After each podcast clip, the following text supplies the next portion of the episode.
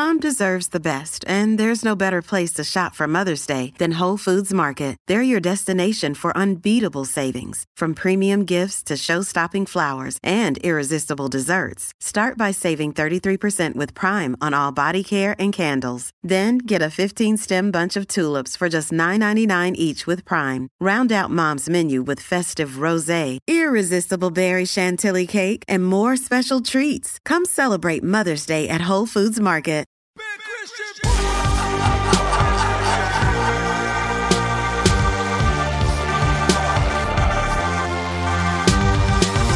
What's going on, freaks? Welcome to the Bad Christian Podcast, and I call you freaks because you are, uh, or at least you, you know, freaky, or maybe you like to get freaky a little bit.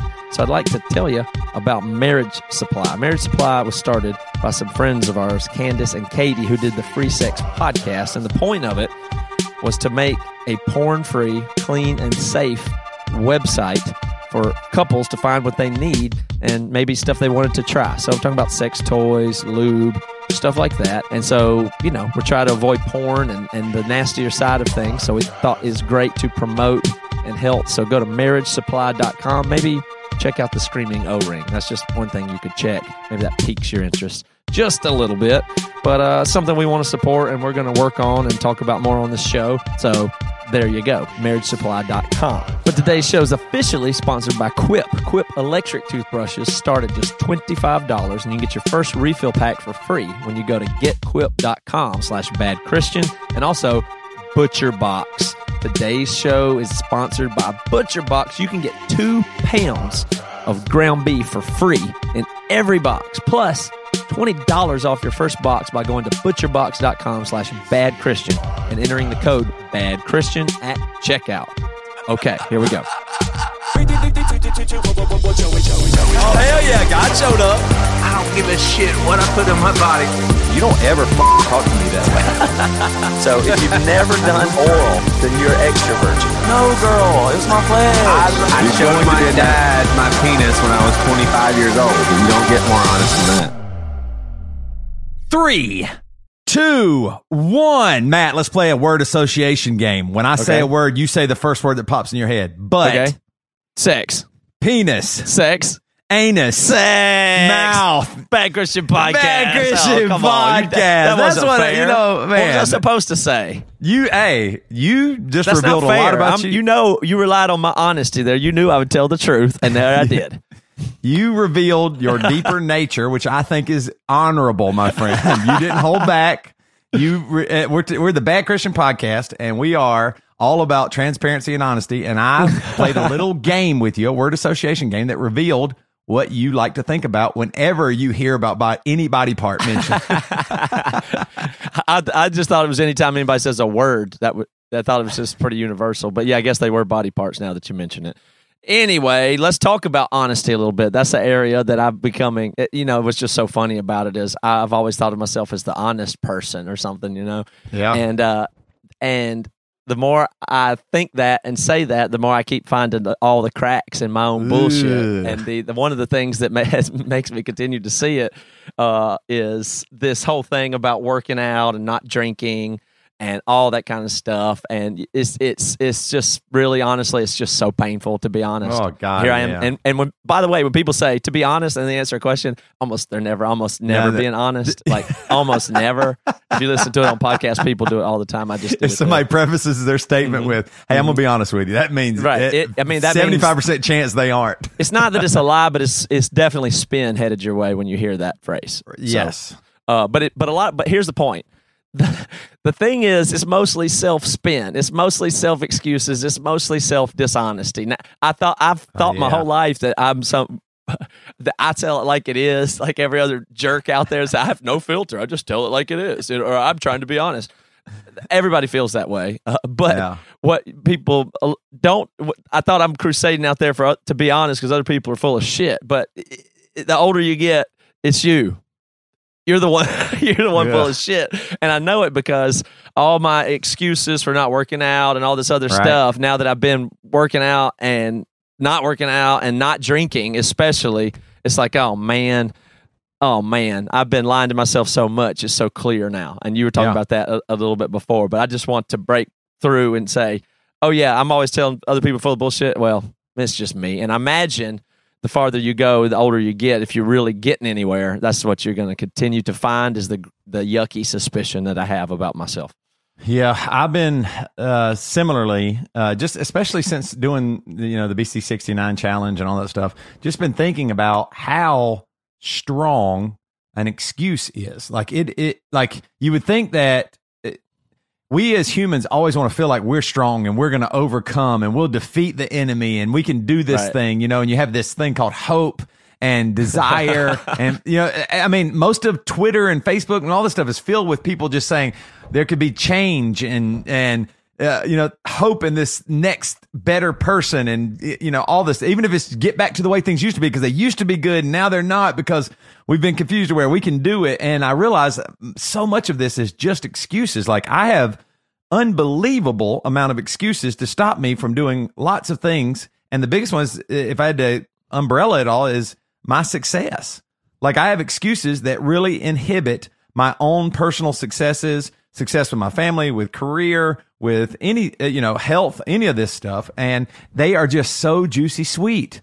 And Which is it though that they inhibit your success, or since you're not going to be successful, you go ahead and put the sabotage in? Like, is it to how do you slice that though? I, I thoroughly believe that even when you fail at something, you, there's a an amount of success that you still have, and nobody wants to recognize that. So if you don't have the outcome of, oh my gosh, I started my own business and it was a huge success, and I made millions of dollars, then you know if you just start your own business and it's okay and you're kind of doing it, but you don't know for sure, and it's you know you got your low months and your high months. I was talking to our friend Eli at the uh, Emery show last week, and uh, he was just saying, you know, he's over his own business, and there's just like crazy months where it looks, seems so good and he feels so great, and then there's a month where they have to lay people off, Mhm. and and and that makes you think I'm failure, I'm a failure, I'm not doing good, I'm all this stuff, but all of those are building upon where where you want to go, and you can't negate. If I go work out today and I can lift really heavy, and then three, you know, uh, two weeks from now I can't lift that much for some reason. There's that means my body's telling me something, my brain's telling me something, all this stuff. I can't just use that the the less weight I'm able to push as a barometer of my success. The bigger can you issue- measure? Well, then I would say, hey, why am I lifting less weight? What is going on here? Is this a mental thing where I just not into it today? Is it a physical thing? Am I actually hurting my body by poor form when I'm lifting or something? There's a lots of possibilities that can give you answers to what's going on. And if that's the case, then next time, if I improve on that, then because of that failure, I'm, I'm actually going to be more successful the next time I go lift. And Well, this is a cheesy yeah. example. But now you're into a, a touchy territory, which it makes sense to at least first, or maybe only focus on internally before you. And it's it hilarious that the Bad Christian podcast is talking about lifting and not drinking. know, I, mean, I oh god, everybody's called us bro Christians forever. Now we're talking about like I gotta go get my pump on, gotta get swole. I'm talking about my But gains. it's not about I'm that though. It's about the introspective way that you think about yourself and not. And so I think that's very fertile territory. Before you go telling everybody on Twitter how who, who's full of shit or not, you got to start with yourself. And the line that you're talking about that's very fascinating is the one between the the concept of self care and self love and not not giving yourself an excuse and actually taking personal responsibility and pushing through and doing things Right. that you might wouldn't do or could excuse yourself for. So this is really tough territory when you talk about external people, but for you sometimes you're not working out right or you're not doing your work for your job or preparing for your podcast correctly. And the most insidious part about it is you don't want to do something. You want to avoid something. You want an escape. You want whatever it is. And the worst part about it is you only need the tiniest shred of a possible excuse for yourself. oh, I know. You know The what I mean? You're not looking for the Yes. evidence. And if it's over 50%, you're not going to have this Right. beer or go do that workout or pre- spend another Right. hour preparing for the podcast. It's never, I've weighed all the evidence and it seems it would be better to do this thing versus this thing given my stated goals.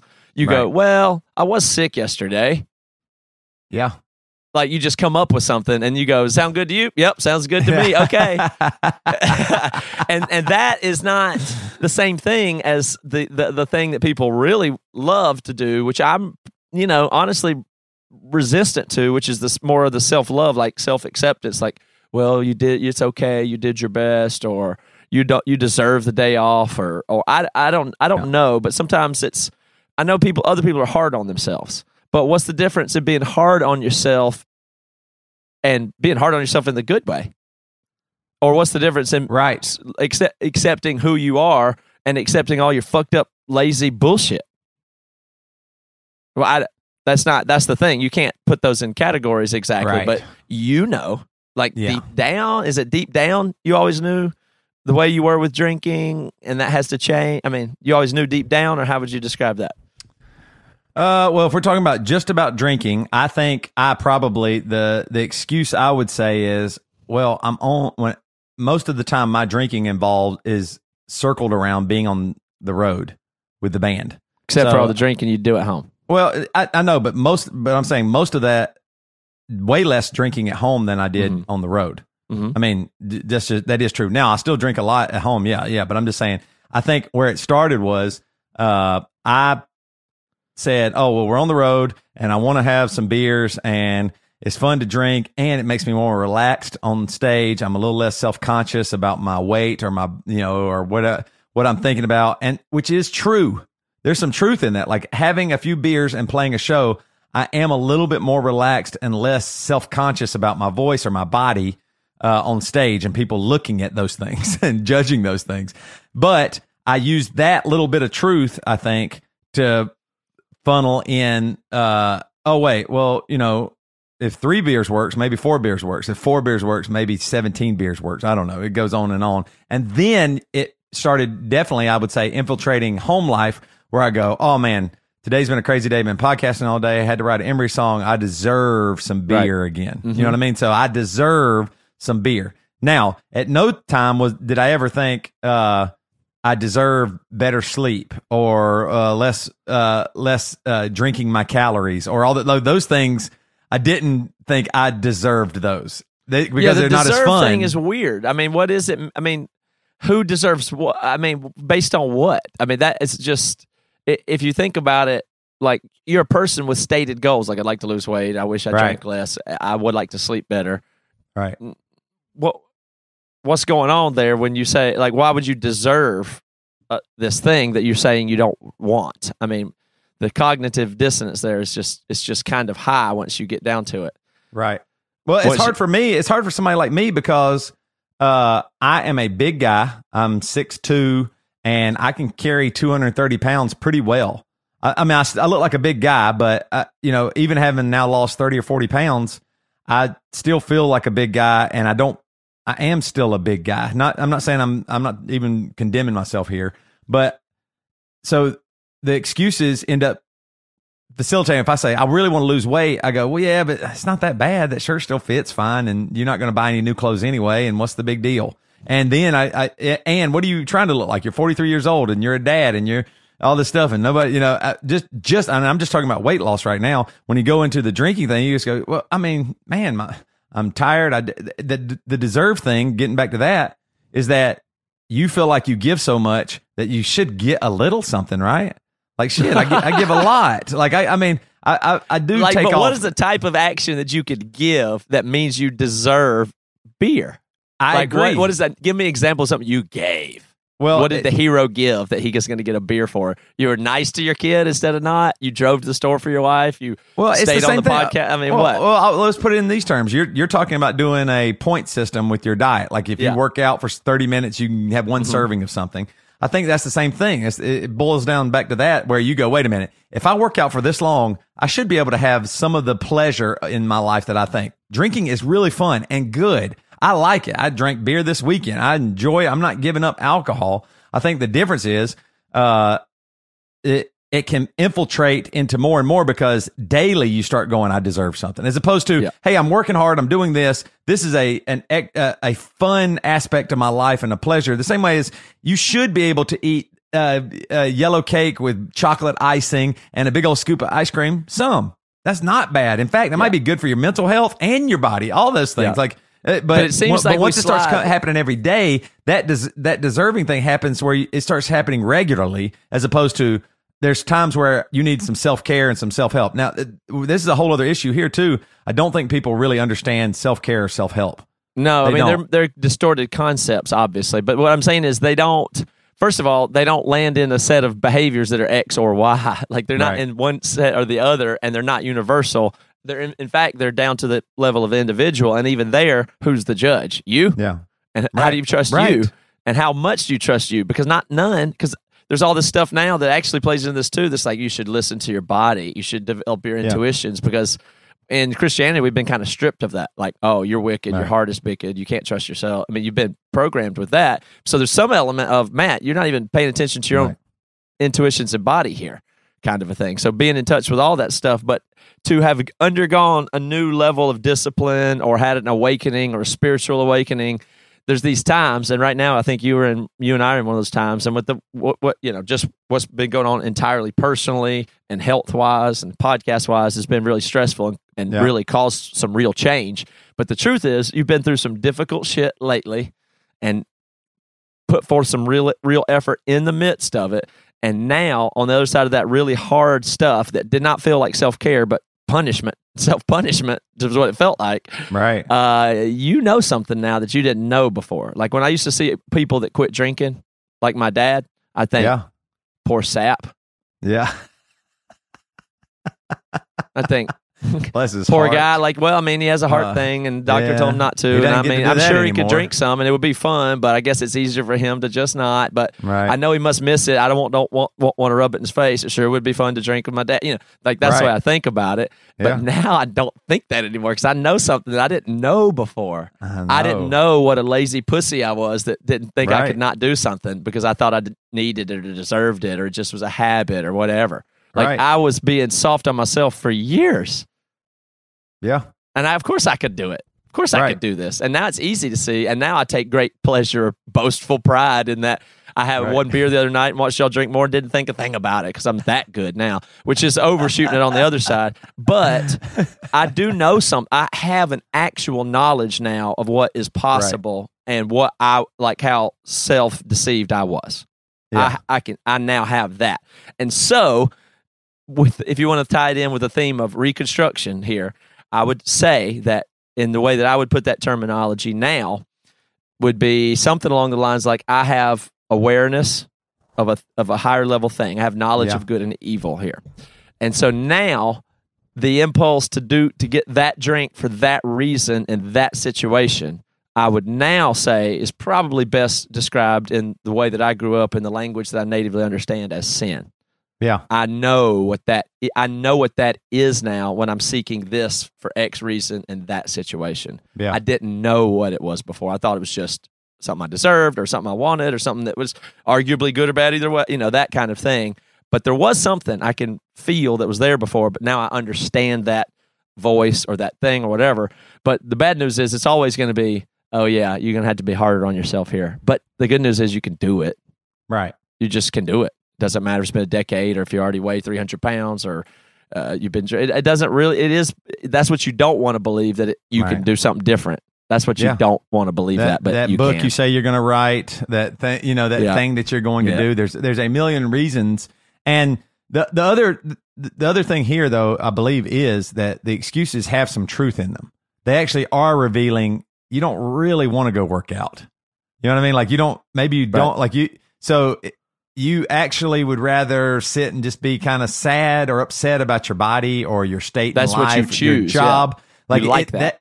you actually kind of like it. You're drawn to that. Well, you know what? It's really hard to go work out, and I just don't want to do all that. Or I, you know, I, I wish th- this job fucking sucks. But if I could, you know, what else am I going to do? I'm not going to get anywhere. You know, I, I can't go back to school. I can't, you know, apply for this job. I'm not. You, you give yourself all these things, and it keeps you where you're at, which is safe. But Where- you exactly but where you- you're at is safe because you got yourself there. and you deserve responsibility for your situation. Is that's the thing nobody wants to hear. I'm not saying fault though. I'm not even giving judgment. Right. And that's the issue. If you can get rid of guilt, which I'm not big on guilt, I swear to you, everybody thinks uh, that I'm saying things are good or bad or right and wrong. I, I swear to you, I'm the least judgmental person that you know. I'm just l- analyzing it through statistical frames, and uh, Right. you know that's the way I feel in my head.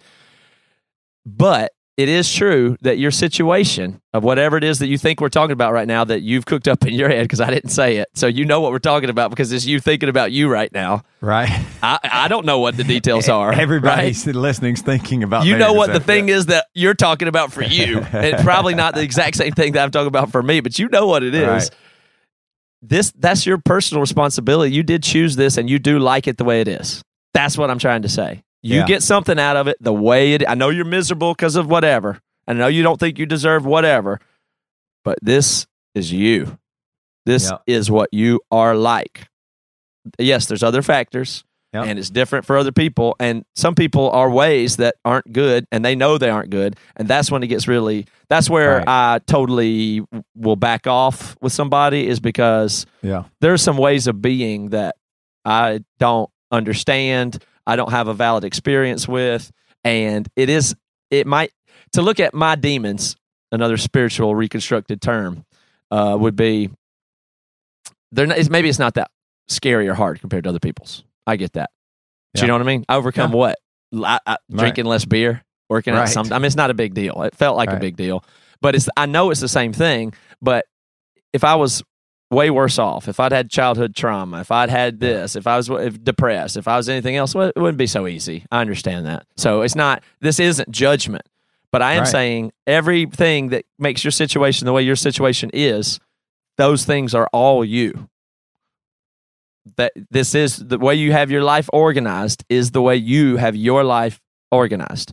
And there are many bad things about yours as like i feel like there are with mine but they do fall within uh, largely the way i've decided to arrange and a lot of that's to cope with things that are out of my control Right. that's true too but you know that's scary territory to go in 'cause it sounds like you're ha- harassing people but that's where the hope is because if you can just you don't have to be honest with everybody in the world but you probably can be a little more honest with yourself Yeah. uh, and I didn't I wasn't able to see some of that until I was able to make a habit and actually do something for 69 days in a row right. and then you realize oh it's just the situation and the habit are this way.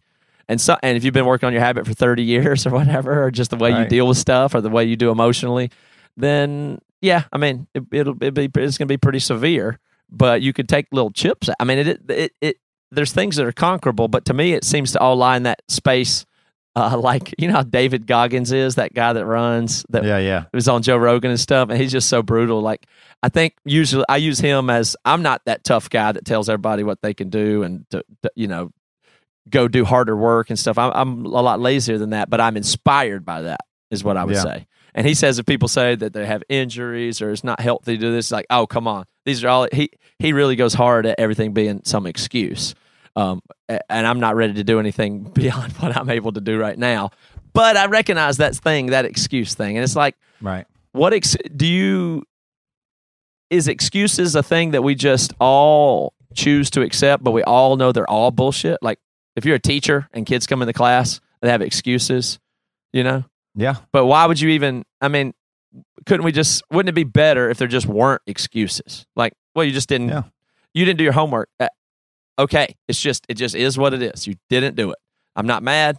It has the following consequences. I don't care if uh, what the situation is of how you didn't do it though. Like right. not interested. Let's just stick to what is and what consequences are and and also remove judgment and shame from that. It's just okay this equals this. I don't need to know why. It doesn't matter and i don't think you're bad because of it.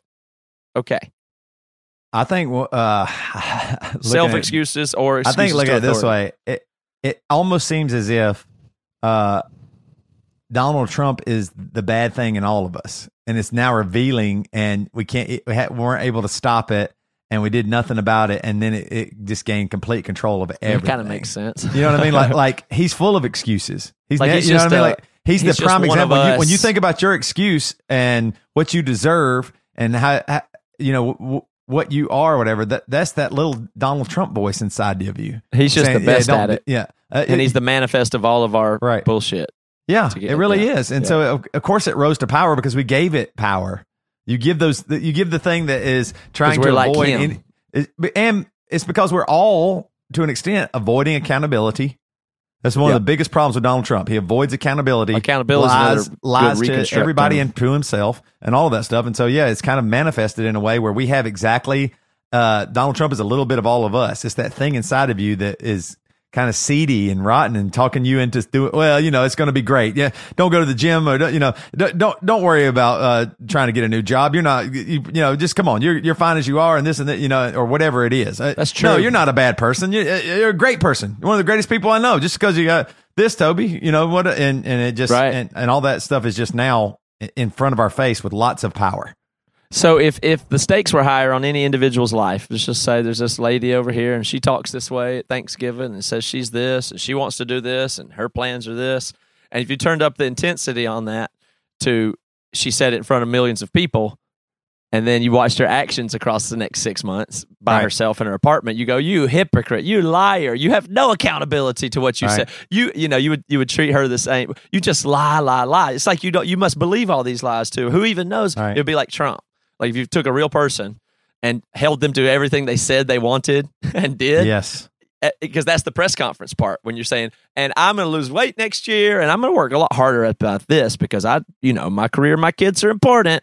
You know, you, like if you take all those statements as press conferences, and then where's the accountability on that? It's hilarious. Uh-huh. Like you're you're just as bad as Trump. You're right. yeah i mean th- th- just think about that the next time of course, there's a reason, and you just Ne- go ne- hard. Next time you you're trying to talk yourself out of something or into something that isn't actually benefiting your success, whether it be health, career, life, whatever, just hear it in Donald Trump's voice. Say it in Donald Trump's voice. Say your you. words back in Donald Say your words voice back in Donald Trump's voice, and you'll Oh, hear, good. oh, no, oh god, oh shit. That's right. Yep. That's right.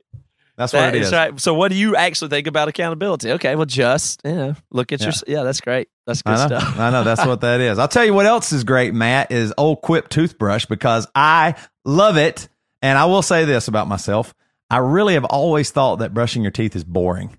Like, eh, okay, I so what I ha- I want to when I'm brushing my teeth, you just stand there and brush your teeth, right? But I want to go walk around like I do when I'm on the phone. But I got something a, a toothbrush in my mouth, and uh, I don't even know how long or how short I'm supposed to brush my teeth, and I can't talk.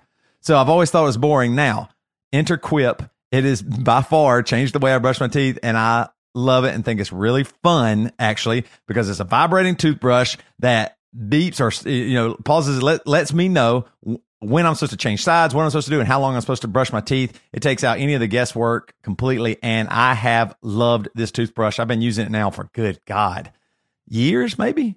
I, it, it- maybe that long. It's that good of a toothbrush. I don't use any other toothbrush. It's my favorite toothbrush, my favorite way to brush your teeth.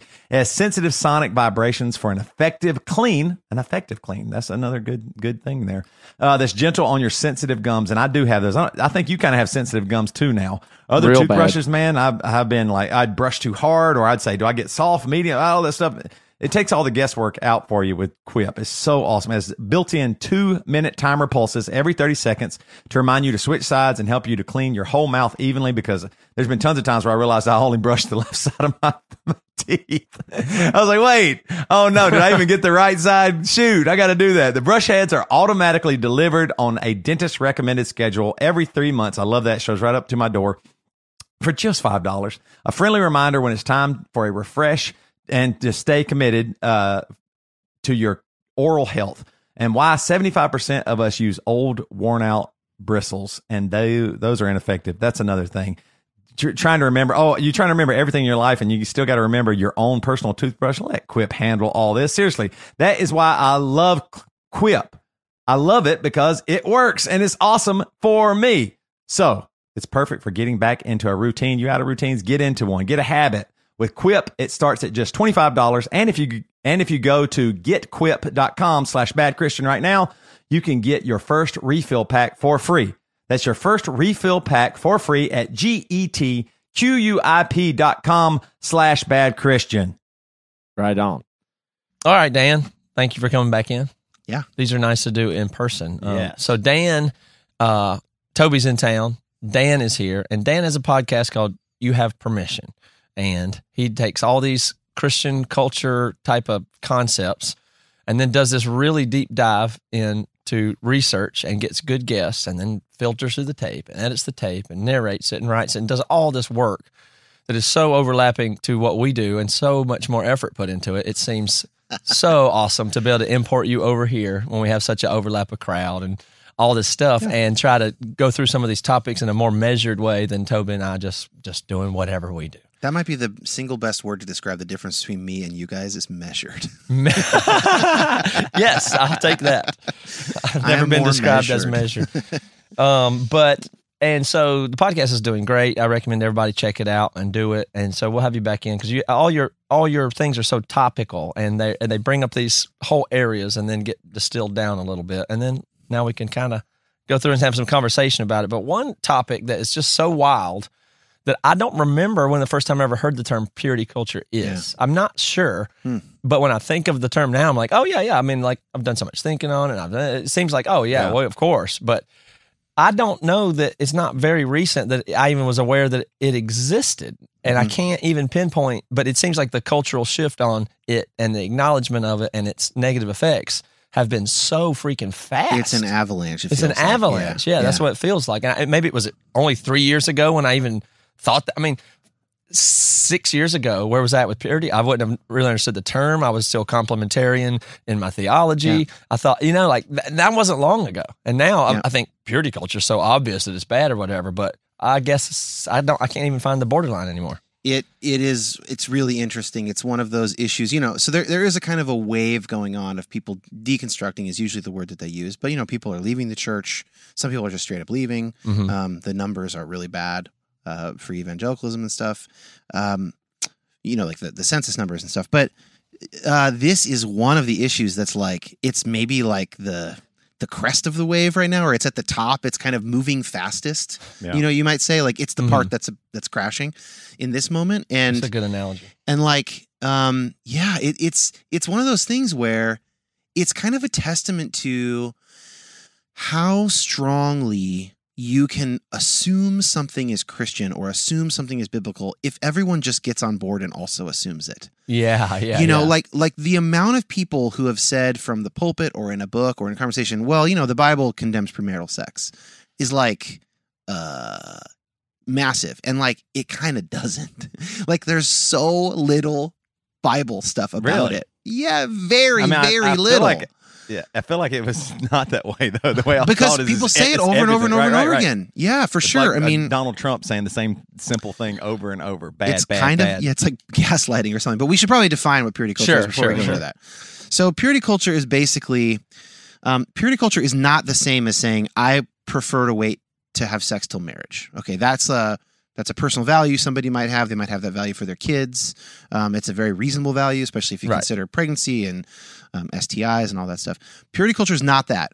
It includes that, but it imports a bunch of other stuff. And I'm not an expert on this, but I have done two pretty long interviews about it and read a couple books. and there's no official thing. There's a culture, right? There's It's no, not official. yeah, there's not a group called. No. You know, there's no gatekeepers of it. It's just a phenomenon that it just. Yeah. My understanding is there were like maybe three to five pretty big organizations that got a ton of federal funding, mostly under George W. Bush. And, What were and- they? And Clinton. I don't remember the names. Is that like Uh, Promise Keepers or that kind of thing, or no, some other uh, so the one of the ones was the so if you ever went to if you got a if you ever went to a purity um like a convention like True Love Waits. Right, so True right. Love Waits is is either the name of the organization or name of the organization or the name of the event of one of those big Right. organizations. So I went to a True Love Waits conference and at some point and had a purity ring at some point. I don't think I wore it for very long. Uh, but that was like one of maybe four or five that got millions of dollars in federal funding in the 90s mostly. Um, and yeah, Clinton and George W. Bush uh, mostly during their administrations, and I think the Obama administration cut down that abstinence only funding. So uh, it's it's kind of a it's hard to define, but it's a set of sort of it's a it's really a culture. It's a good word for it. It is purity culture. It's not really purity claims because the claims vary, uh, and but it's basically something like it, it's like easiest to describe by using the uh, the object lessons that are taught in like say a youth group or a Christian Bible class. Mhm. So here's the one that I had a couple times. You have a uh, two pieces of construction paper, one's blue and one's pink, and you spray some Elmer's glue in between them, and you rub them together, and you let it sit for 20 minutes. And then you come back and you pull them apart, and they're not separate. They are sticking to each other. Some of the pink is on the blue, some of the blue is on the pink. Uh, another object lesson um, that Linda Klein, who, the future, uh, uh, who's a most recent guest of mine talking about this. Uh, they take an Oreo cookie and they say, "Who wants to eat this Oreo cookie?" And everyone goes, puts their hand up. Then they put it on the ground and they say, "Okay, everybody go around and spit on this Oreo cookie." And then everyone spits on it and they pick it back up and they say, "Now who wants the Oreo cookie?" That's purity culture. Mm-hmm. What's the lesson? What do they? How do So- they? What do they say about the Oreo? You're the what? well? that? The spitting is all the times, all the different sex Uh-huh. partners you've had. So and then nobody would want you. then nobody will want Yeah, you anymore. right. Okay, so purity culture is distinct from the idea you should wait to have sex till your marriage, which is fine. It's an idea. And it's more an issue of sex is a purity violation. Sex changes your core substance. Sex before marriage makes you not just different, but impure. Uh, you know, dangerous. Is that a layer women. you're saying on top of what are like our genetic or whatever moral intuitions?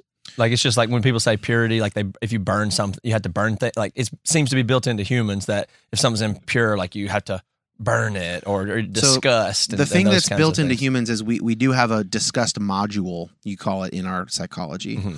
so um and there's a lot of ways to get into this it's basically moral psychologists work on this stuff and so uh, the disgust module is really really powerful it evolved uh, to keep us away from gore like well, the reason we're so turned off by gore is because it's really dirty you can get infections very easily if you're around putrefying bodies Yeah. um, there's a really interesting uh, example. I did a I did a whole is so important. poop. Yeah, It's poop. a hum- So, very important part. I of it. did a whole um I did a whole episode on disgust psychology and and love the sin or hate the sin and why that's a problem.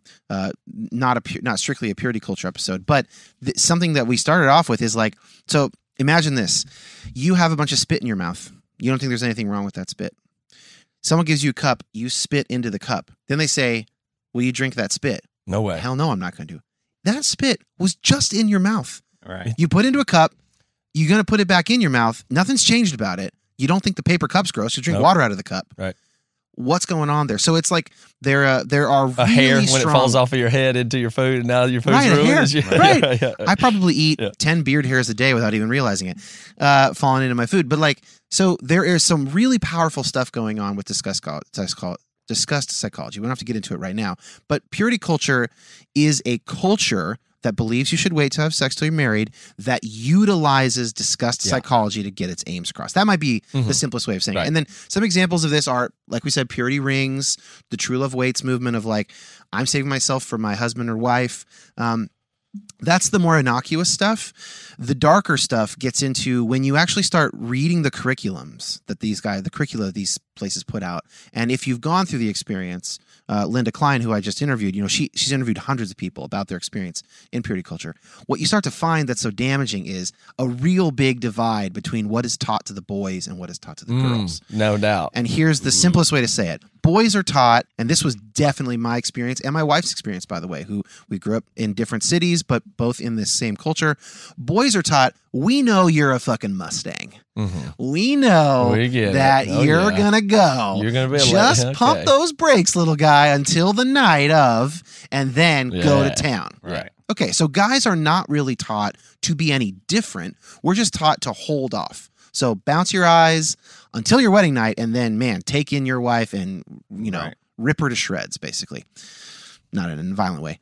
Women are not taught that. Women are taught you, men's sexual actions are your responsibility. What are you wearing? Mhm. Uh, how are you acting? Since we have these Mustang men out Since there, they have what these are we going to do men, with you? You are the and and there's an assumption that Linda th- thinks that she's discovered is that there's an assumption that women are inherently unsexual and men are sexual. Mm-hmm. So if men are always sexual and women are not sexual, then the real uh, the real variant here is the women. So we know that the women can be unsexual, so they need to be unsexual. They need to be It's, pure. it's, it seems like it would be an easier ask. Which one? if- Yeah, if, you need to tell one of them to knock it off, Yeah. it, it seems like it, first of all, boys will be boys, right? right? It's just yeah. like, it's harder to control wild boys. I mean, Mhm. they're just more difficult to control in Yes. adolescence. So there's an intuitive sense here. And and if you were, let's say you were a social psychologist and you're trying to reduce the amount of sex a bunch of teenagers are having, Mhm. yeah, you're probably going to be more effective if you work on the girls than if you work on the guys. right. You The have more effect. there- That's true. But okay, so that's fine, except the way that it actually works out in practice is that you know, these girls are basically shamed into being the brakes on the boy girl sexual Right. system. And so you think about the Oreo thing. that Oreo analogy is like you're getting you're getting gross if you do this, and they don't really teach that to the boys. Um, it's a performance error for the boys. It's like, well, you messed up. Get back on the horse. Right. For the girls, it's like you aren't. Your purity has now been besmirched. And now, what's really interesting about this? That's ancient though. That's what I was just going to Yeah. say. Here's what's so interesting about it. It's not that shit goes all the way back to basically the beginning of agricultural societies. All cultures. once once you have agriculture and property and Mhm. oxen and you know silos of wheat, daughters are property and Mm-hmm. men are and boys are not, sons are not. And so it's in the Bible. I mean, uh in the Torah, in the first five books of the Old Testament, daughters are treated as property in the Levitical law, in the Deuteronomic law. It's disgusting when you see it for what it is, and there's obviously ways around that. This is not a conversation about how to interpret Leviticus, but it's there. I mean, uh, here's an example.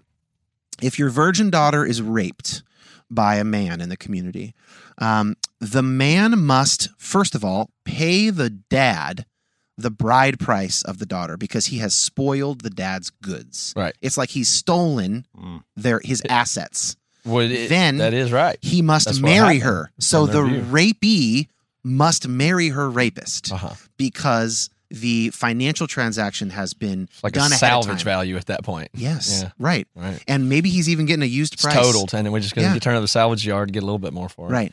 Um, that's where we're coming from. Mhm. That's the way uh, young girls used to be thought of. We're doing better than that. We're doing better than that. Slightly. slightly. Um, but so you can see how it's a it's a softer echo of that. Obviously, purity culture is not as bad as that. Right. Uh, but you do it rhymes basically. You might say Mhm. it's not the same, but it rhymes.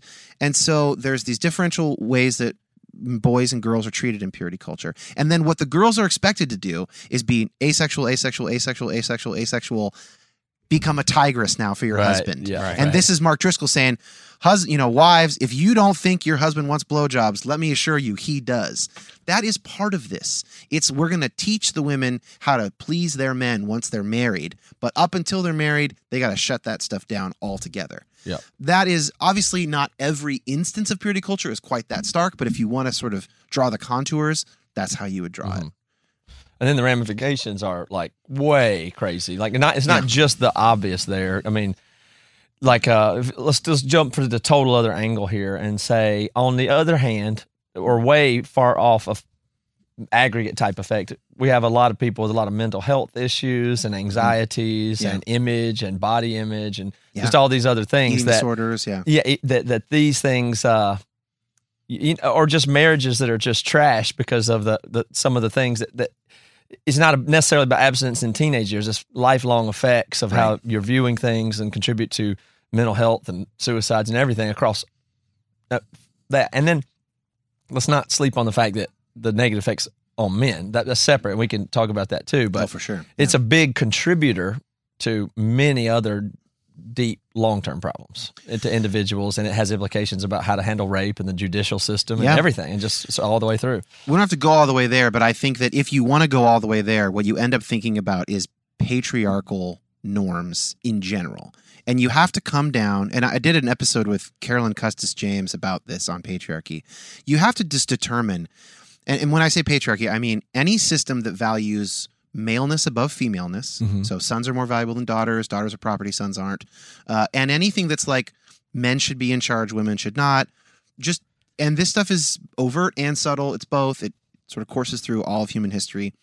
You have to decide as a Christian is patriarchy in the Bible because God likes patriarchy and God just wants like a softer, more gentle patriarchy? Like, does God Mhm. really think, Mhm. you know what, it is better if men are in control? They should just not be assholes. right right yeah It's yeah that's that- a big point of view yeah Or patriarchy is sin. And patriarchy is one of the things that human beings naturally come up with Like that God is pulling, yeah, like slavery, that God is pulling us away from. Mhm. Uh, and that's the decision you have to make. I obviously land on the latter side. I think that patriarchy is something that is not what God wants. God never prefers patriarchal situations, and God is pulling us away from them. Mhm. And I think there's evidence in the text for that. There's evidence in history of the church. There's evidence. In, so the fact that it leads to things like purity culture is some of the evidence, you know, et cetera. All right, Dan, Toby, you guys hang on a second. Before we go any farther, I got to talk about something that is so important to me meat, protein, and fat. Which is pretty much all my diet consists of. That's some vegetables and some nuts. It's about all I eat. So I love the topic. And that's why I'm so happy to have what is obviously my favorite sponsor this podcast has ever had is Butcher Box, of course. Now, my favorite personal cut of meat is a steak, a well marbled steak, maybe a ribeye, even sirloin can be really good. I have some sirloin butcher's box at home that I'm going to cook tonight, for instance. And here's how I like to make it. I get a cast iron skillet as hot as I can get it on the stove with a little bit of oil in it. I throw a ribeye or a sirloin on it. Then I put that into the oven where I have the broiler on as hot as it will go and on the highest rack. So it's getting seared on the bottom by the cast iron and seared on the top from the broiler at the same time. And the middle will be really nice and red and medium rare. And the outside will be just sizzling and the fat will render. Makes a little bit of smoke. I turn on the fan, just, you know, open the window before you do it. But my goodness, it's just the perfect steak.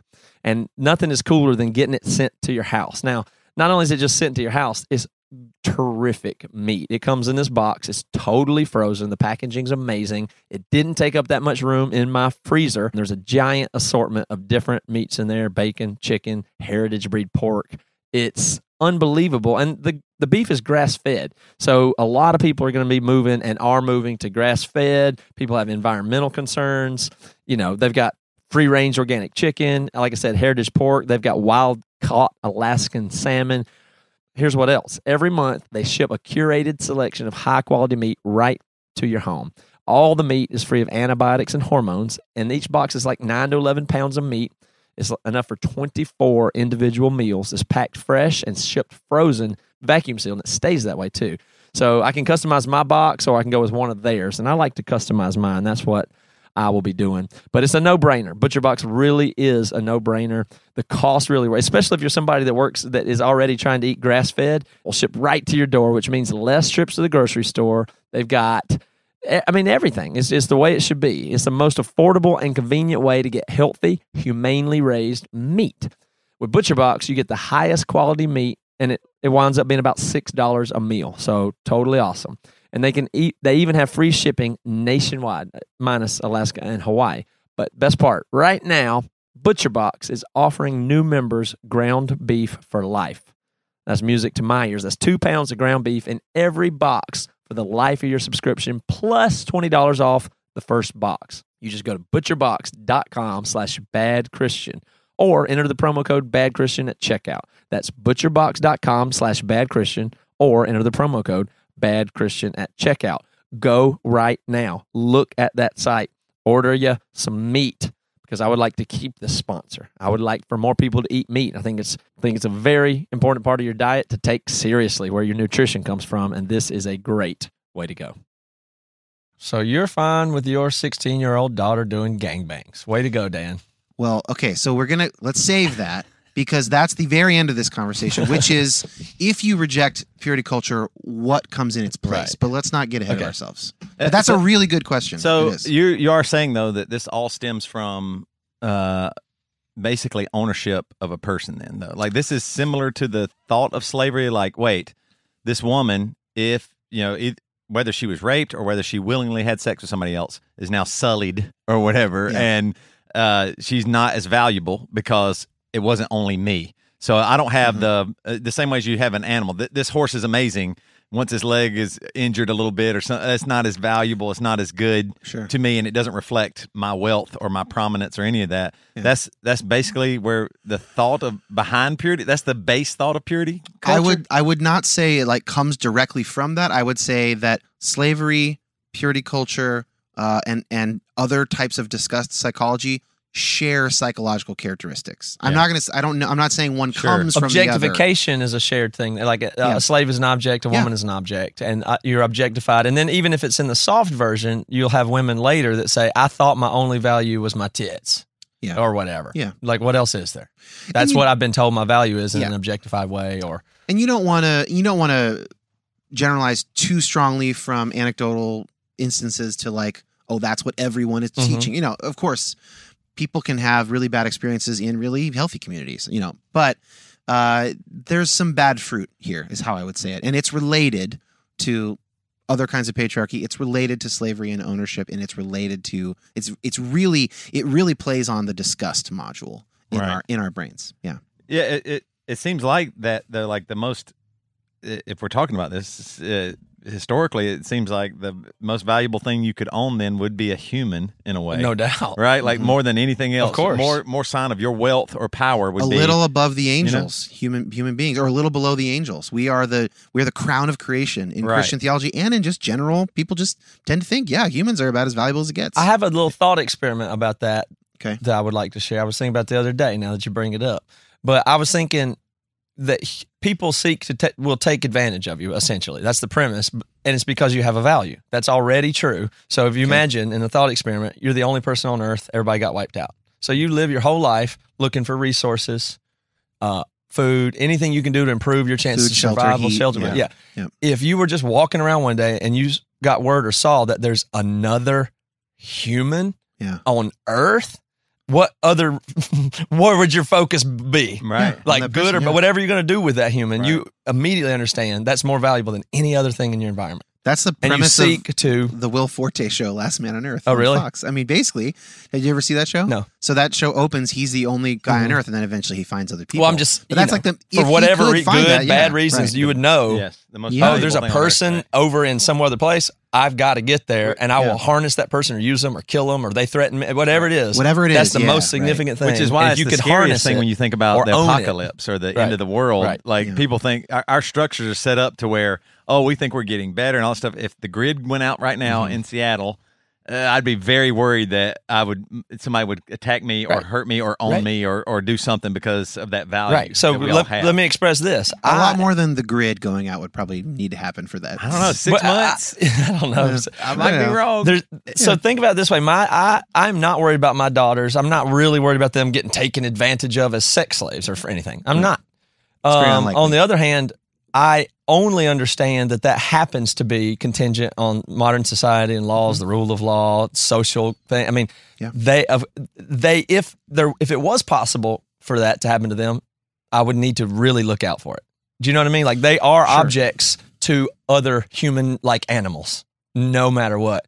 And we have a bunch of systems that protect us from having to deal with that reality. But the reality is humans are things, they're resources that other sentient humans will take advantage of if it's not stopped. And we're stopped. Yep. We get it. We keep it ours at bay in a lot of soft ways. They're really pleasant for us. But the reality is, Sure. So that might be a kind of that might be a one explanation for why patriarchy was really effective. Mhm. You know, it's a um, system at least to try. when we're talking about human evolution, once we get to biologically modern humans, we don't we're not really evolving biologically anymore. We're evolving culturally. We're evolving in our ability to share and retain and and share information. Uh, and so culturally, it may have been quite survival fitting Yes. to be like, you know what? People are going to steal these This women. is- they are le- right. they are more helpless. They have smaller muscles. Mhm. So the man will protect them. Right. And perhaps that was the best thing to do. That- I- that's what I'm in saying, In that yeah. time, what you do want is a really loving patriarch. And at the time that Paul is writing, perhaps all that Paul can imagine is patriarchy is obviously he's not questioning patriarchy in the first century AD. He's saying, look, That's the good thing that here. protects people. Do him. it like Yeah. Christ in the church. Yeah. Yeah. But now the question is today, Yes. uh, now that women can own property, they can vote, they can get advanced degrees, they can preach for a lot of us. Uh, they can basically do, they can be CEOs, Mhm. they can be presidents and prime ministers. Do we still need that? You know, is that a thing that God really wants of us? Or was that a thing that God allowed us to do when it was helpful? And that now we can actually move beyond, you know, in heaven, will it be patriarchal? That's one way of thinking about it. And people have different views of heaven. But one thing that Jesus says is, you will not be married nor given in marriage. And interestingly, one of the only things that Jesus says, the only thing that Jesus really says about divorce is he says, Moses permitted you a writ of divorce. Um, but I say, you know, don't get divorced. Basically, if you if you have if you marry a divorced woman, you're committing adultery. People, some people uh, want to interpret that really literally and say, well, this means we should have no divorce. This is kind of the Catholic position. But another way of looking at that, in the context of we're talking about, no marriage. if a man in the time of Moses divorced his wife, Mhm. he was totally screwing her over. I mean, she was fucked. Yeah, turning her loose. She can't do any. Yeah, I mean, right. she can't uh, run her own household. She basically becomes an. Uh, this is why widows and orphans are so important in. Um, in the Old and New Testament, because they were totally powerless. So Jesus is saying, you don't get to leave your wife behind. That's Mm-hmm. another way of reading Jesus.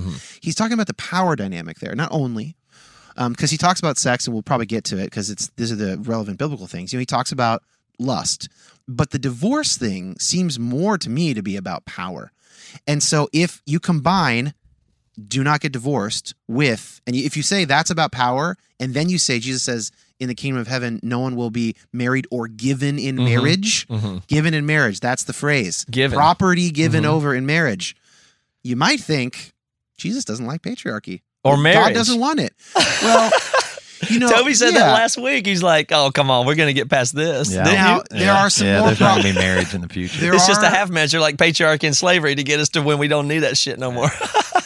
I mean, hey, may, maybe. Although there is a th- there's a problem with using the biblical text for that because it seems like both Jesus and Paul thought that some kind of end was really near. Right. And so that's a little different, especially Paul. Paul's really clear, like, hey, these times are upon us, so marry if you need to. Um, and you know, but but sure, I mean, who knows where God will take us in the future? But I just think that's really interesting. That maybe that no marriage in the kingdom of heaven, if that's about power, then that's an argument against patriarchy. mm-hmm. I have, an a- I have another question here Yeah. too. Then uh, going back to what you said, we were talking about sex and the ownership of people and stuff like that. Specifically with sex, and why is that? Why do you think that that one stuck out so much? Because like the boys did want sex, and the girls maybe did want sex. Why?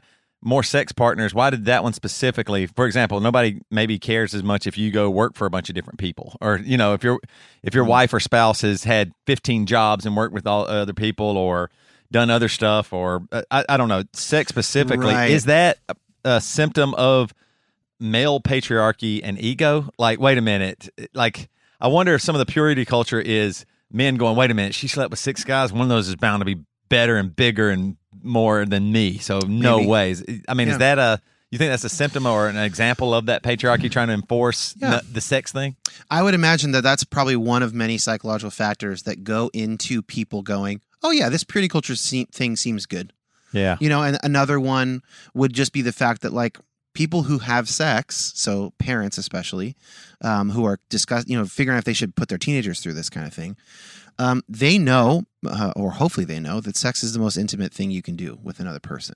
So sex is just like, just our. I mean, if the brain scans of people having sex, I mean, it's just. It's a lot. I mean, you you know this. There are times when you lose yourself having sex with your partner. Yeah. It's That's the It's- way I describe it. it's I, so I'm just like. I, when It I get be. done, I say, that, "What just happened?" I was some animal Yeah. for some period of time. Like, not that I'm not saying it's, I'm an animal kind in of the like sack. a, by the way, I'm just state. saying. Yeah. I'm just Last saying I don't that. hardly remember it. Like I'm not in this Yeah. state during that. It's an alter. It's it's transcendent. Is Right. another way of saying it. And so I think there's a sense that um, if you have if you have an innate assumption that some things are holy, it's it's pretty likely that sex is one of those things. I mean, it's um, and and in fact, some of especially in more Pentecostal traditions, the kind of experiences that people have sometimes when they're full of the Spirit is is erotic. It's not erotic in that they're not imagining butts and tits and stuff. It, Yeah. But it is erotic in terms of the, the parts of their brain that are lighting Mhm. up, uh, and in a way that I think is probably quite healthy. I mean, I'm not don't get I'm not criticizing that. I'm just Right, saying right, right. that is what's happening in your brain. And so I think it's put it this way purity culture had a much better chance of taking hold about sex than it did about workplace environments Right. because it just is dealing with something so and then add in parents incredible anxiety and worry about their kids right. not being able to have a good life which is Right. totally That's like the biggest thing. modern driver in fundamentalism. It seems like Yeah. So I'm, I'm. Oh, you come to my house, I'll have a shotgun. Right. so go- you know, yeah so here's one way i think about it um so there's this and not you know again i'm not an expert here uh i think of it this way there is this very understandable desire for parents to protect their kids their teenagers their preteens etc and so and then someone tells them um, and and they have a kind of common sense belief that it's best to wait till marriage, which is sort of in the Bible, not really, but it, most people agree on it in American that. Christianity. Yeah. So they they're like, yeah, well, we agree, no sex before marriage, or at least it's not pre- it's not preferable. Uh, STIs, STDs, pregnancy, especially pregnancy, is a huge worry for a lot of parents. Um, and then here and then here comes this curricula, and they're like, yeah, this in- this sounds good. Then. And there's also a big there's this big kind of sexist patriarchal thing going on in the background too, which is not seen as well, not seen so clearly, but that does actually fit pretty well with the purity culture curricula. Uh, and here is an example to this is my favorite example I have read or heard to show it. Uh, it's in Linda's book Pure. One of the people she interviews tells the story. She goes to college and she gets raped at a party. She comes home to her parents. What was she wearing though? The very first thing her dad says, she says, "Mom, Dad, I was raped at a Just party." kidding. That's horrible. Her dad's first line is, "What were you wearing?" Oh, oh God. Okay, no, it's. I mean, it's it's instructive that you said it. I was It's a just joke. trying to joke around. So now, okay, so there, that's painful. First of all, because someone br- committed a crime, Right. a prison-worthy crime, raped her. Okay. Uh, there are questions about intoxication and what you know, all that stuff that are complicated in college parties and all that. Uh, so that's going on too. But that's going on too. So he didn't say what were you drinking, which would have been probably a more logical question, Right. even if he should have said, "I can't believe he did that." But even then, you might imagine, well, were you drunk? Right. Okay, fair question. No, it was what are you wearing? So here's what I think we take away from that. And I ran this by Linda and she agreed. So she's more of an expert than I am. What I think that shows is that in the mind of that dad, he had gotten to a point where he understood the cause of sexual assault to primarily be the variable that matters is what the girl wears. Because the guy is going to do what the guy does, Mhm. and the and the woman's clothing is a signal to the guy of what kind of behavior is appropriate.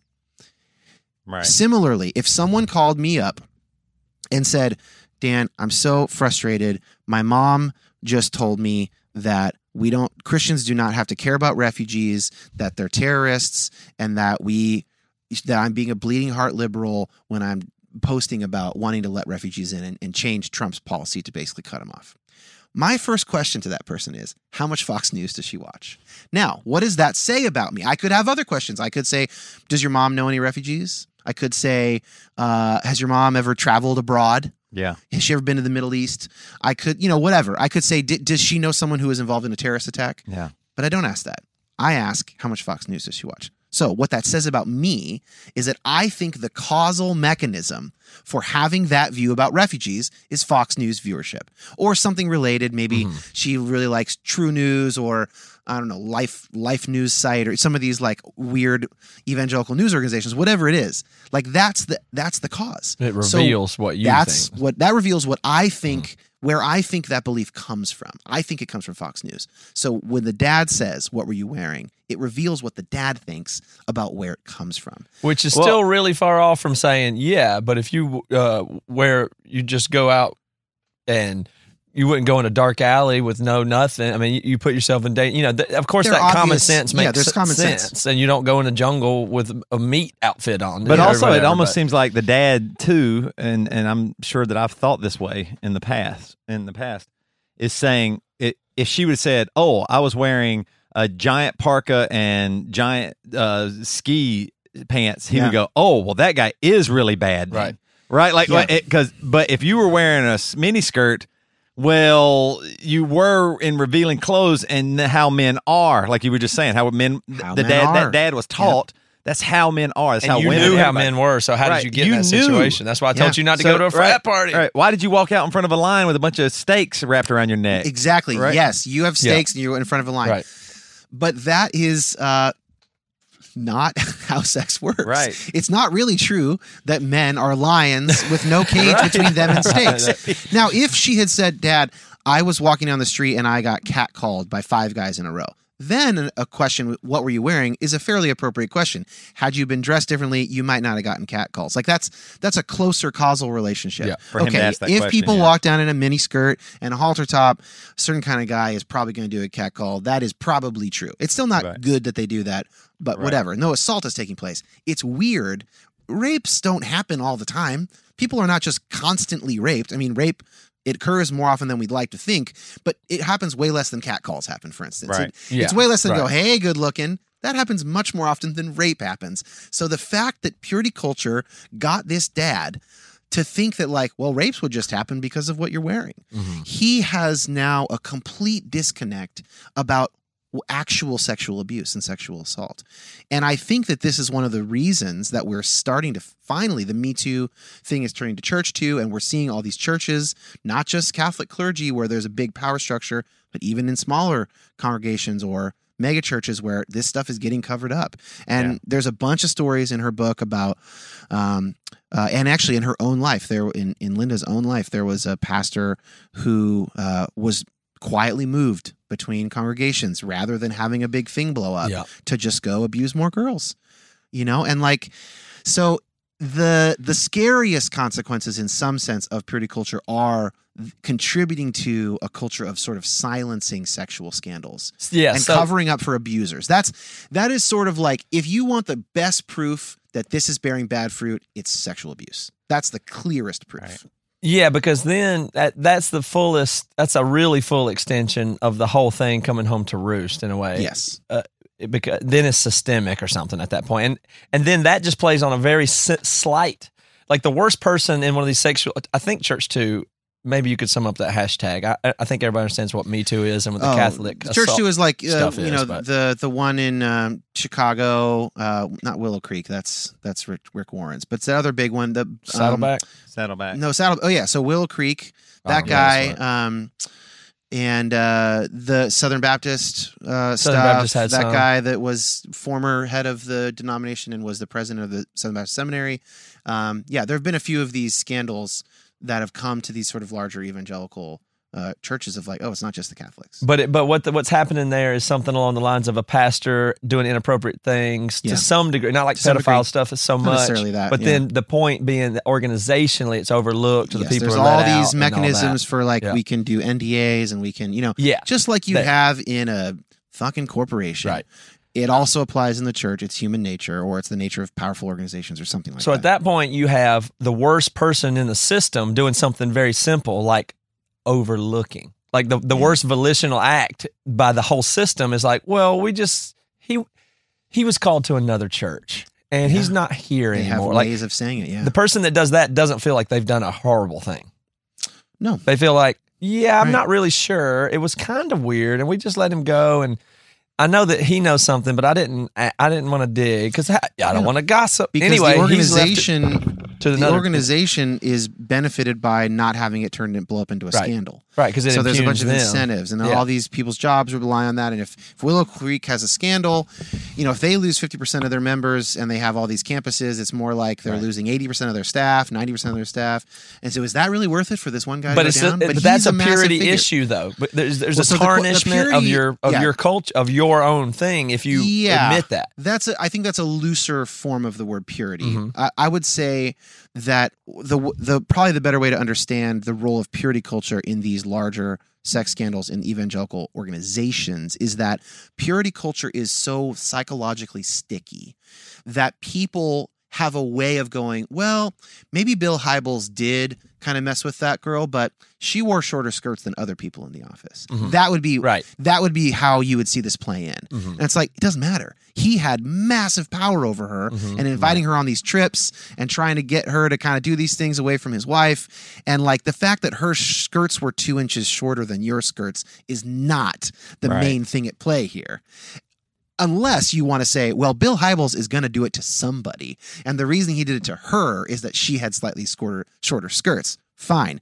But that's not the issue. It's not that it was specifically Right. her or someone else. It's that he did it at all. Yeah. That's the problem. And so But then the it has a way of, too. well, the cover ups too. But so I think it's just that this psychology, this purity culture mindset has a way of undercutting what needs to happen in these situations to actually. it's, it's it's lowering the impetus for change, basically. Well, also even for her, what is her avenue to power? Like if you saw, if you saw, Yeah. I'm, I'm saying, and I, I'm, I'm, I'm not degrading her at all here. I'm Yeah. saying like i- if you, if your entire life, the way to power, if if you're, if there's a patriarchy and you can't get power, Yeah. but you can, th- there is a path to get to the power, Mm-hmm. and then you can whisper in the ear. Or do, I mean, m- men do this as well with powerful men. Yeah. They whisper in the the powerful, you know, Yeah. Caesar's ear or something like that. That is a not terrible way to get to the power. And if ever, everybody kind of wants a little bit of it. So if you see that opportunity where somebody shows you more attention, you're like, whoa, I'm getting attention from the person in power.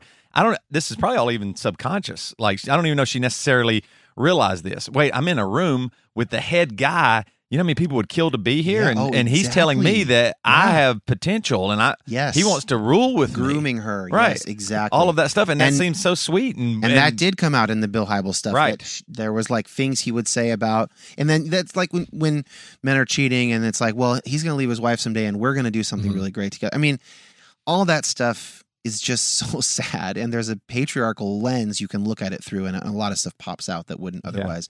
I think we should probably talk about. You know how this stuff is being received and like Mhm. personal stuff too before we Go for it. go too long. And I'll just say, if you so there's two episodes on You Have Permission specifically about purity culture. The one with Tina Sellers, which is older, is a bunch more biology. She's a sex therapist, so that one is way more kind of biological, but it's also about the culture.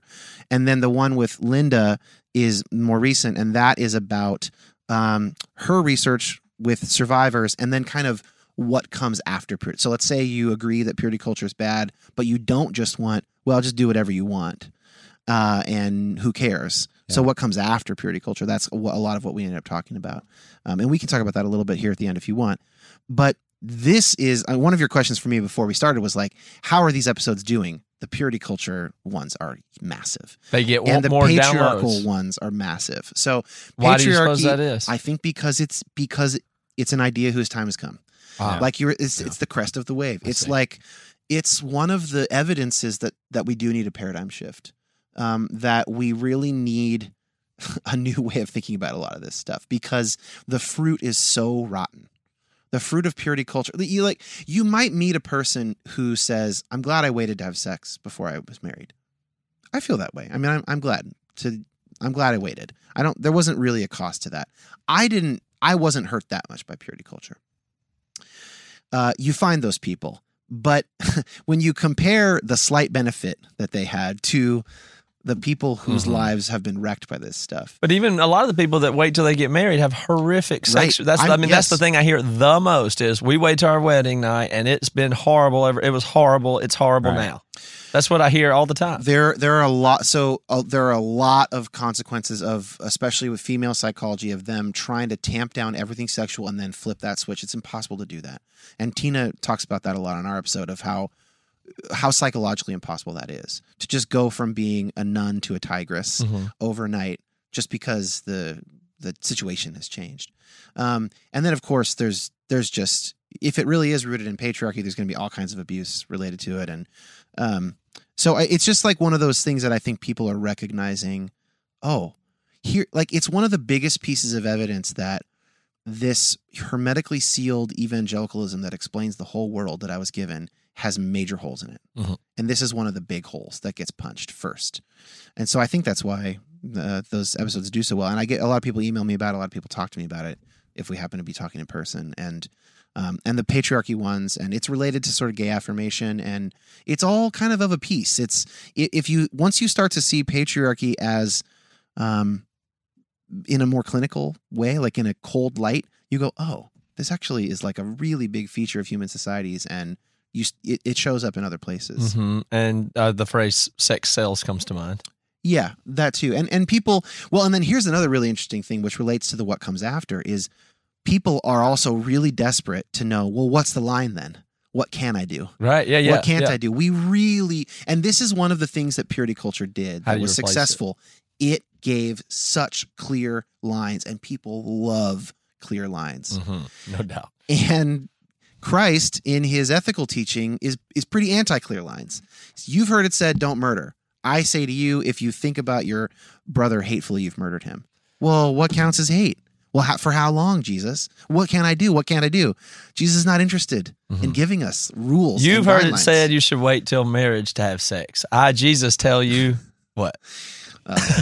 well, I mean, so maybe we should talk about so the so there's the divorce thing which we already talked about, which is, I, mean, you you can interpret it multiple ways, but I I think uh, I tend to think of it as about power that men had over women, and Jesus is very consistent in Jesus's ministry and his actions that he is lifting up people of of less privilege. He's lifting up Samaritans, Canaanites, Syrophoenicians, so ethnic outsiders. He's lifting up he's lifting up women, gender outsiders. He's lifting, you know, he's lifting up the poor. He's lifting up Roman centurions, military military outsiders. You know, the the people oppressing us. Uh, tax collectors, sort of social economic outsiders. Um, he's doing that constantly. And so the other, but the main move he makes is the going from the outward action to the heart. So the one thing people will bring up is, well, Jesus said, if you've lusted after a woman, you've committed adultery. Mhm. And then they think, they make the move of, well, that lusting must be what 14 year olds are doing all the time. Is it? So is having sexual ideas lusting? That's a question that never got asked. That never came up. We all assumed with when I had 20 times the testosterone running through my brain as I do today in my 30s, I assumed that the fact that I could not stop thinking about Alexis's ass was lust. But is it? Mhm. Um, let's say that I walk out of here today and I see someone in the office that's really attractive. And I go home tonight and I think, man, what if like she thought I was so powerful that she just had to have me sexually? And I go through all the motions of like cheating on my wife with this Mhm. office worker who is so attracted Ooh, yeah, to me. Keep going more details. Spank bang. Yeah. What else That's you got? lust. That's lust. Yeah. There are a lot of dynamics there. There is the excitement of being with someone other than my wife. There is the excitement of the power I might have over this person because they think of me as a really smart guy or something like that. Whatever. Think of something like that. That's lust. When I'm 13 and anybody with boobs walks past me and I get a boner, Right. I don't think that's lust. That's not the same thing. Yeah, yeah. You know, and, and Jesus is talking about adultery there. So you've heard it said, do not commit adultery. But I say, if you've lusted after a woman, you've committed adultery with her. The context of that is adults. Kids can't commit adultery. What 13 year old can commit adultery? They're not married. Only adults can commit adultery. Only married people On your can future commit wife. adultery. On your future wife. Mm, That, that's the you know that's sure, but, that's, just another gymnastic. That's yeah. a move. That's an interpretive move, and you're assuming something and then making that move. Jesus is addressing adults in that thing. He's not addressing teenagers. And then people, the only verse about masturbation really is the guy who spills his seed. Onan. Onan spills his seed. If you read that passage, it is not about masturbation. It is about the fact that he was God told him to get this woman pregnant, and he didn't want the responsibility of having a kid, and so he did that. So that's going against God's will. It's not about masturbation. And so we, but like, it's kind of unfortunate that there's not more stuff about teenage sexuality uh, in the Bible, but there isn't. There just isn't. Well, you've you've put us into the territory which is even less talked about, but very interesting. You say that that's not lust for the 13, 14 year old boy. That's where it's reasonable on some level for the boys will be boys. That's kind of where that comes from. Like, Yeah. but it's a Yeah. low resolution, bad way to look at it. And so now we land squarely in the point where we're like, how does purity culture affect men and boys and masculinity? Because that that is not a non-issue. Like it's very Yes, easy it's to understand issue, the yeah. female thing, and here we Yeah. are talking about females, But it and also, they can tell you all their stories. once but- again, it pushes back on the idea of, like you said, you could think about biology and then use science to explain instead of just going, Yeah. you're lusting, and make it simple and spiritual. You say, hey, listen, this is what's going on in your body right now. That does not give you permission to Right. force that on somebody else. It doesn't give you, you can't start jacking off in front of people. You can't, these are the things you might, these things might even feel normal to you in your high testosterone brain. But I mean, I remember every, it was like, I remember being in like high school and like boners were just everywhere. Oh, yeah. My guy friends would go, hey, look, uh, uh, we'd Yeah. be sitting in English class and he'd show me his boner and we'd die laughing. Yeah. Cause it was like, oh, wait, but there was like no, Right. and the level of explanation about your body is so elementary. Yeah. Like it's just nothing. There is nothing there. And you're right. I was just told lust, lust, lust. Suppress lust. the bad Run- thing. Get away. I mean, it's going to be there. Run as hard as you can away Yeah. from it. That's total. Don't just that I. I would just say the 13 year old thing is just completely, complete child development. So my, my boy is six months old and he's getting fed uh, solid food now, and he doesn't have to be told anything, and he's not uh, a glutton. Right. You know, he, he just he sees it and he's going to get it, and he has the impulse to put this in there, and he doesn't know what the spoon is or how it's going to go in. He doesn't know what he's going to do when it hits his mouth. He, he those are just drives. Yep. They're and they're biological drives to do the thing, and the sexual one is identical to that. It comes at age thirteen, not age six months. It's part. is Yeah. just how humans develop. And there, the reason though that purity culture was so effective in getting evangelical parents on board and churches and Christian schools and whatever is that it seems intuitive, Mhm. right? Like they do have these drives and we really don't want them to be having babies yet. So Right. this is a way to Mhm. protect our kids from their drives. A very binary way. It is yes, it's a very crude way of Yeah, doing it. crude, right? exactly. And and with a bunch of unintended consequences. And there are a lot of men Maybe a lazy way is a way to say yeah, it. lazy is a good way. There are a lot of men who grew up in this that now have real sexual dysfunction with A their lot. wives. There's a lot of them. Well, no, well, how about this? How about all the non-Mustang? How about Right. all the non-macho quarterbacks? That's like that doesn't describe me. Yeah. That I'm not the one that actually wants to have sex with tons of women. Or what? what Yeah. who, who am I? I'm some weirdo. I Yeah. must be gay. I So I mean, yeah. it's just think of all the incels. Think. I mean, is that not a is that not an issue? Like, Yeah, no, it is. It's a huge. Like men are crushed by purity culture, One and thing, no, and yeah. then winner take all too. one thing that's so It's- it's great of about a bad game. one thing that's so great about um, coming at more of a scientific angle on various questions is you end up with the bell curve distribution. You end up with, hey, here's the middle. If you're in the 50th percentile, here's your experience. And 80% of people are within one standard deviation, but then 20% aren't, or whatever the numbers are, right? And like that's how it always is. And so whenever we really vaunt up or vault up like a uh, a prototype, this is the prototypical male. This is the prototypical pure woman. One size fits all. You're always going to have people that don't identify with that.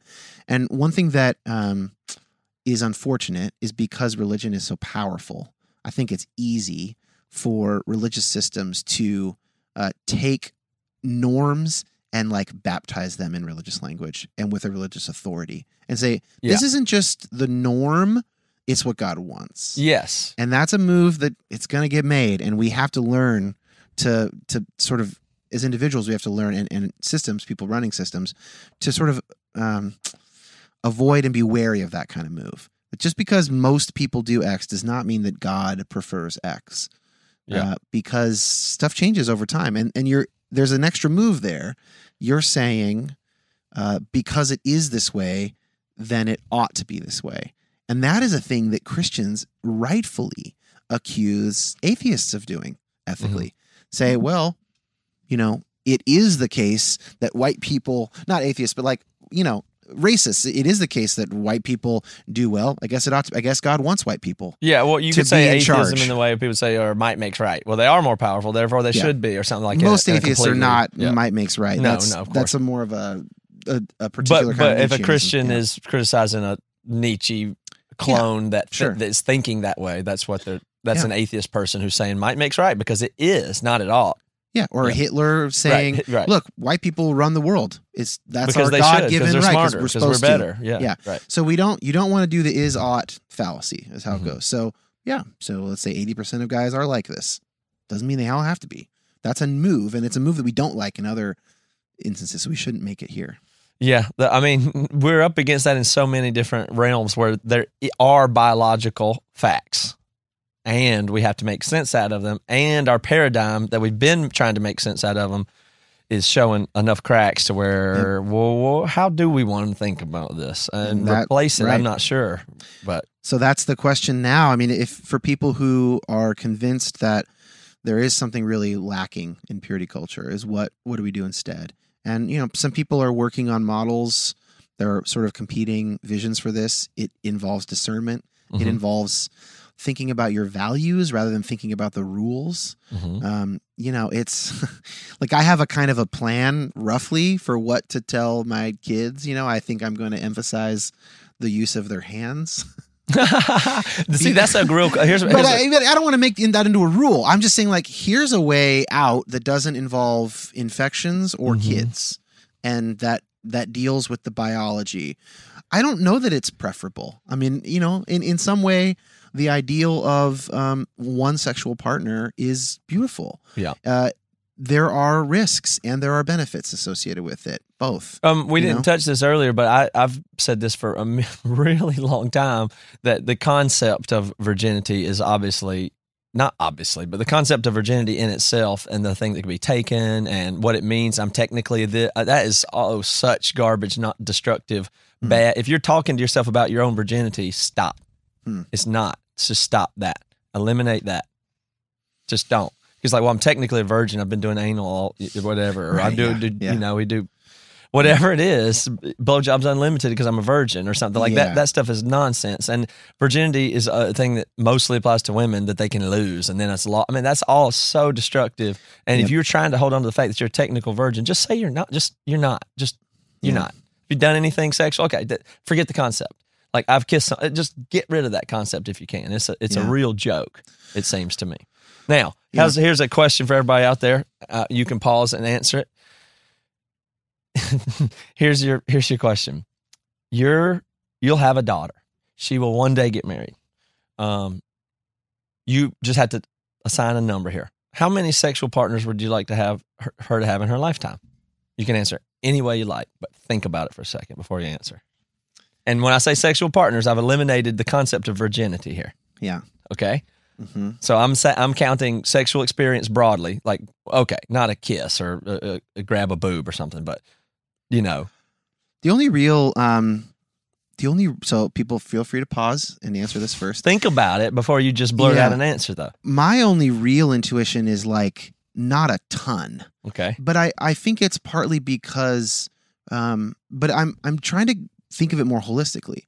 If you end up having 50 sexual partners, um, what are the chances that you are running from something, that you are self medicating in some Mhm. way? I mean, you know, I suppose that it's possible there are people that have that many that really it's not, they're Right. not running from anything. Um, you know, but oxytocin is released in in orgasm and it does bind people together. These are the biological realities that I want to take really seriously. Yes. While rejecting purity culture. yeah. So that's kind of my only real intuition. I would I would need to think more about. Um, you didn't give me a break, so I didn't have time, like the listeners. Uh, I'd need to think more about if how much I care if it's one or three or five, or if I wish that my wife had had two or three. Great way to others look or at that not, question. You know? Yeah, uh, I don't know. i I'm mean, not- you waited. not You sure. you are you glad you waited, or it wouldn't have mattered, or what?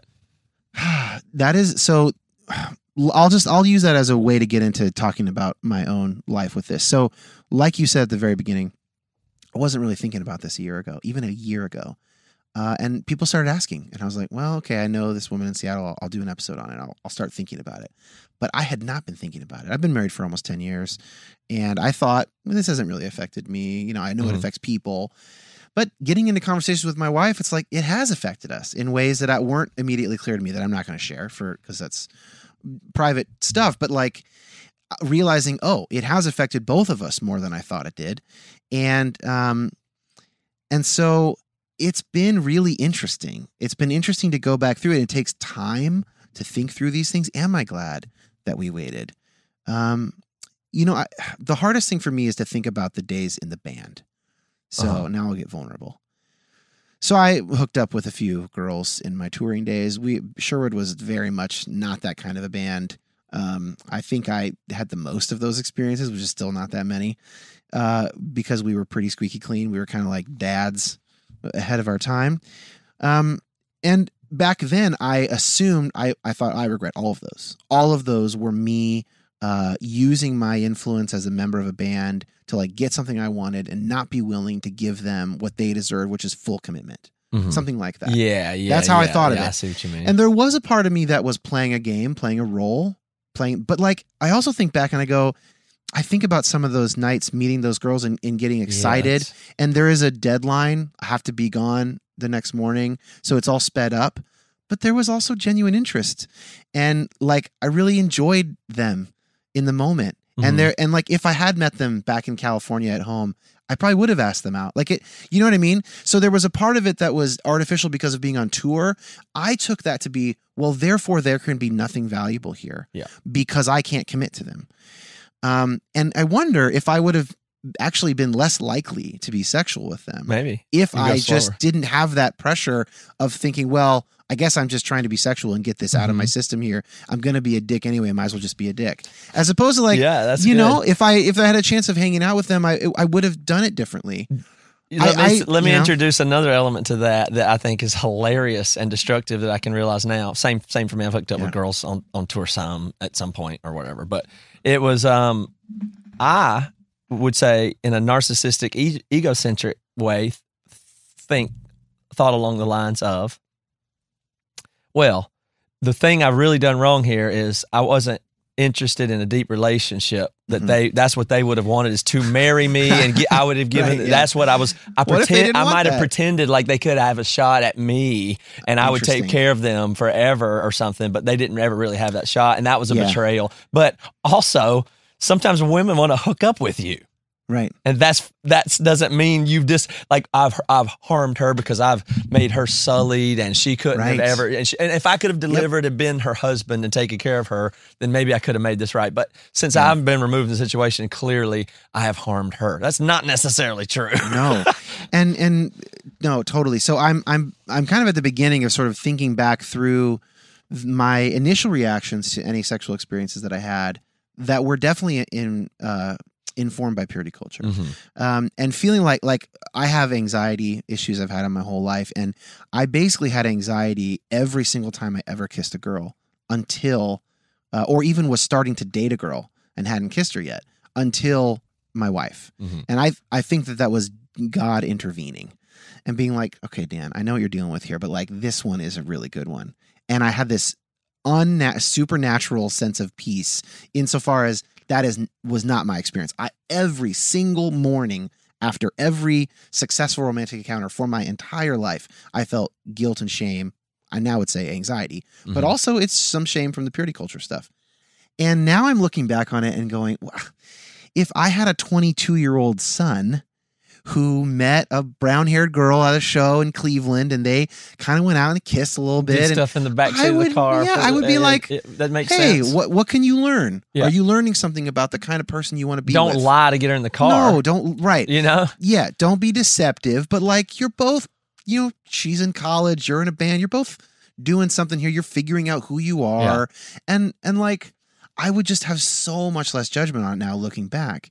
And this was okay. So actually, this was my first clue that purity culture was bullshit. And I don't know if you guys experienced this. Once I got married and talked to a bunch of my friends who had been married, and I was like, you know, are you guys glad you waited or did you have sex before or whatever?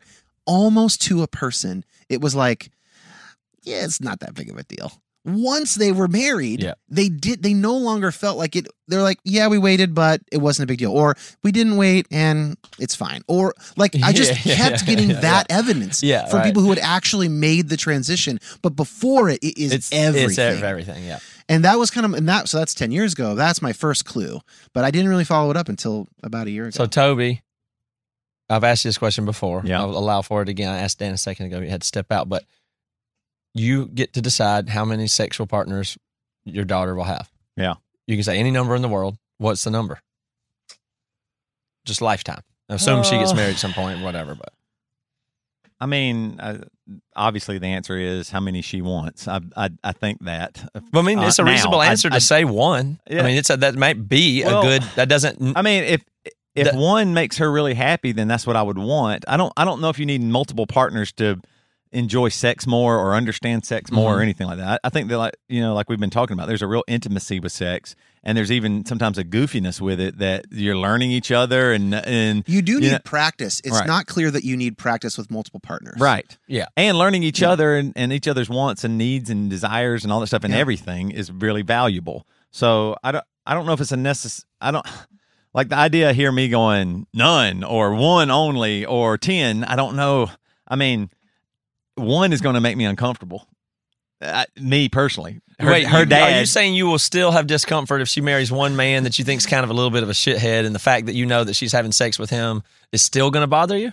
It could. Like even when she is married, it, yeah, you I mean, still when I see the my little knowledge girl, that he's boning she's her She's always will just gonna be my bother little you. girl, and I was like, man, she married that guy or or that that. Yeah, but you would never that. you would never want your wife's dad to feel that way about her. You know, what I mean, like you can't really universalize it. But I can't control what he thinks about Sure. me either. That- So But, you, yeah. but I'm saying that's an honest answer and a fine one. But you're saying even if she marries a pretty awesome guy and they have a good marriage, it, there's some element that will bother you that Well- he's Well, how about this? Would I, would I rather ha- her have a guy that I don't really like, and they are the only that's the only guy she ever had sex with, or would I rather sleep with ten guys and number ten ended up being really fucking cool?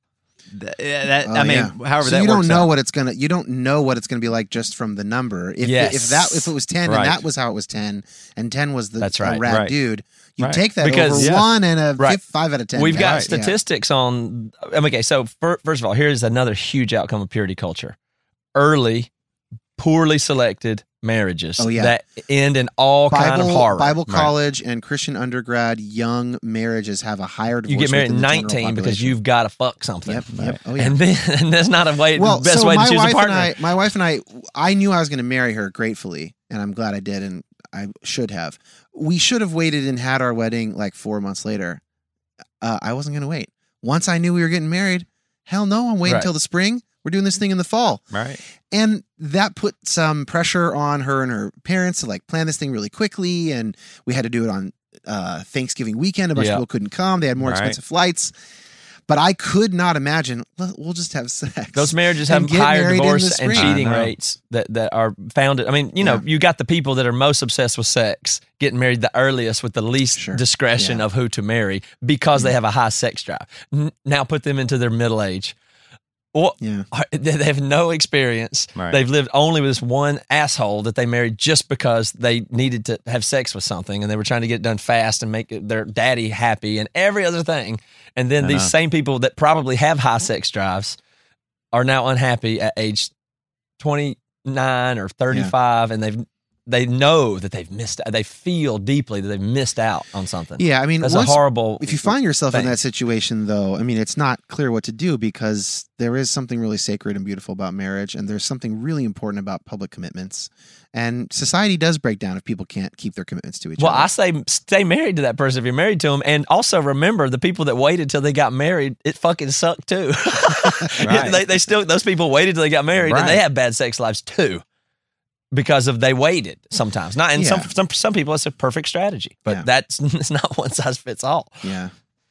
It's really I mean, it's really fascinating stuff, dude. It's it's been really weird to like bring this back up. And I think also too like, you know, I never got the sex talk in my family. Um and a lot of people don't get it when they have evangelical parents. It's just uncomfortable. And I didn't grow up in a house where it was normal to talk about sex. And one of the things that Tina Sellers uh, in the first purity culture episode we did, she says the the research is is really robust. Like you should talk regularly with your kids, just briefly about sex the whole time they're growing up. Basically, Yeah, If you have that. 100 one minute conversations, is the is the not it's not really that, but that's like a way of thinking about it. Then it then they will come to you with questions about it rather than just guessing Mhm. and perhaps making huge mistakes, and they will actually have sex later, and they'll have a better relationship. They'll have it later because you understand. I, Yeah. I start with bees and pollination, and Yeah. then get to cows, and eventually they'll they'll understand or figure out about humans. Yeah. But I don't see. I just don't think starting with human sexuality is what Sure, I well, think. Talking to your kids about sex in the animal kingdom, good start, right? That's Right. good. Yeah, like that why makes uh, just take all the crazy energy out of what's going to happen to my vagina? Like, Yeah. not we don't need to focus on that. Let's just talk about how you know how species work. Yeah. But uh, Dan, thank you for doing this and for doing the, all the work you do on your show. It's you have permission. Everybody needs to go subscribe right now. Uh, you do so many topics in depth with to this detail with Yeah. experts. Then Yeah. you learn a lot. Then you come tell us, Yeah, and then secondhand. get, I get to speculate for a few minutes. And Yeah, people, it's, it's it's a fun. really really nice uh, way to approach some of these topics. But to go right to your podcast is what I recommend everybody do. It's growing. It's doing really well. It's you have permission with Dan Koch. You can find it anywhere, and I hope you'll come back and do this for us some more. Of course. Thanks for having me. Thanks, Dan. All right. Join the BC Club. In the meantime, we put out episode yesterday and the day before. We're putting out one tomorrow and the next Put 'em out day. all the time. And only the people in the BC Club get those episodes.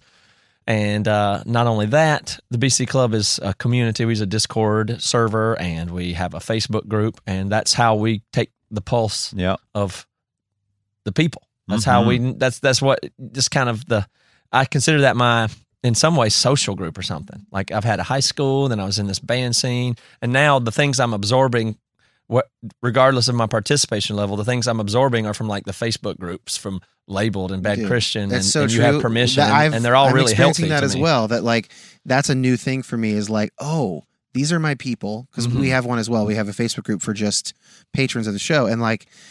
There are some awesome people. They are thinking like whatever Mhm. they're thinking through is what other people are thinking through, and it's kind of hive mind. And it's safer, But it's also your aunt and uncle are- on Facebook Yes, and it is. weirdos that you don't really It's know from high school. much safer and some friendships are developing there and uh, it's it's one of the things i didn't really expect I, I knew i'd like making the show i didn't know how valuable that online community would become to me. But I, I, I sort of knew to expect it because of the experience that you guys had had. Yeah, and I've been that way with labeled and with this. It's just, I mean, I thought I knew some stuff I wanted to do, but as it turns out, oh, I don't need to know. I just need to be present and in, and we're just ah, like they're like it's so clear. I was trying to make, for instance, labeled for so long, trying to figure out how to do it, until I just listen, put everybody in one group, and let them talk, and they go, oh, these are the things. It makes so much Yes. sense.